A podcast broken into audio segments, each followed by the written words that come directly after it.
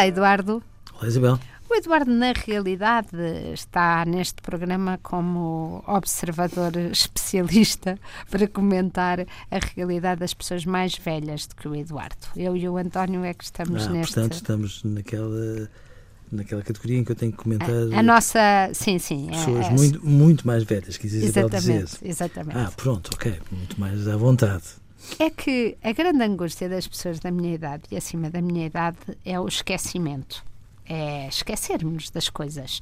É chegar, como por exemplo, aqui à, à porta de, da RTP de, e pedirem-me um número e de repente dar-me uma branca e eu não saber o meu número de colaborador. E uma coisa isto, gravíssima. Gravíssima, sim. E é por instantes. Mas a questão que eu já cheguei à conclusão é que hum, é uh, a dificuldade de nos concentrarmos, ou seja, é o foco, é ter muitas coisas na cabeça Sim, ao mesmo tempo. Sobretudo quando, uh, quando era mais novinha, a Isabel era a pessoa mais concentrada deste mundo claro que era. Isto só, só, só, era. só era. Não, mas é verdade, é que depois nós passamos a, a ver o que acontece nestas fases como um sinal de uh, objeto, é objetivo de demência. E depois andamos todos enganados naquela conversa do que é possível fazer multitasking. É, e que, sim senhor, então as mulheres são supostas poder fazer 30 coisas ao mesmo tempo e nada falhar, não é? E, e eu. As, as, as mulheres, disse. As mulheres, sim, claro. é suposto as mulheres. As mulheres vêm sempre naqueles artigos de comportamento, etc., que os homens concentram-se numa atividade e são muito bons, mas que não são capazes de fazer muitas coisas ao mesmo tempo. Quando a ciência diz, ao que parece, que nós também não, só que mudamos eh, de chip mais rapidamente. Mas na realidade, o que o multitasking é uma mentira.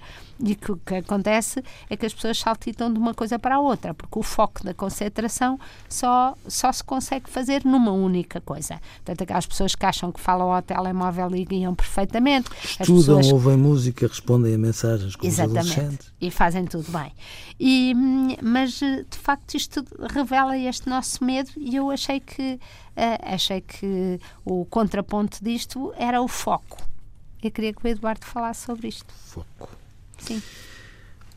é a pessoa acordar de manhã e dizer eu hoje vou pensar em A e vou resolver isto até A ter resolvido. Depois vou pensar em B. Pronto, não sei se eu serei a pessoa indicada para que Isabel fale comigo acerca disso. É. Sabe porquê? Porque hum, quando nós olhamos para a memória, para a forma como ela funciona, a forma como nós, no fundo, eh, acabamos por eh, fazer com que os acontecimentos fiquem lá presos à memória, digamos assim, ajuda-nos a perceber que talvez a função essencial da memória seja acarinhar o esquecimento. Não no sentido de nós nos esquecermos para sempre das coisas, mas não ser necessariamente sinónimo de boa memória e já agora de uma memória ao serviço da inteligência, aquelas pessoas que são capazes de citar a, a, a página do livro em que leram um determinado comentário e depois às vezes não têm a capacidade de pensar com o autor. Eu percebo quando nós ficamos mais velhos. Às vezes nos assuste, ou porque estamos mais cansados, ou porque às vezes andamos a preguiçar e, e enfim, o sistema nervoso é um músculo que precisa de ser esticadinho muitas vezes e, portanto, isso não se consegue só com sudoku, que fique claro. Bom, às vezes não nos lembramos do termo exato e isso significa, para muitos de nós, que não eu, evidentemente, estarmos perto de um abismo a que se pode chamar, pelo menos, no mínimo, demência.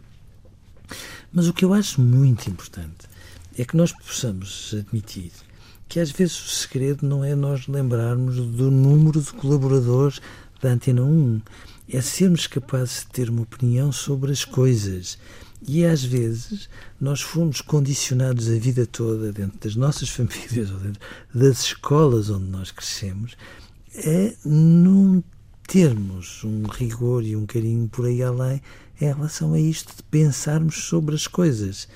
Ora, as pessoas, quando envelhecem, perdem algumas faculdades, mas ganham outras, e, nomeadamente, não deixam de pensar sobre as coisas.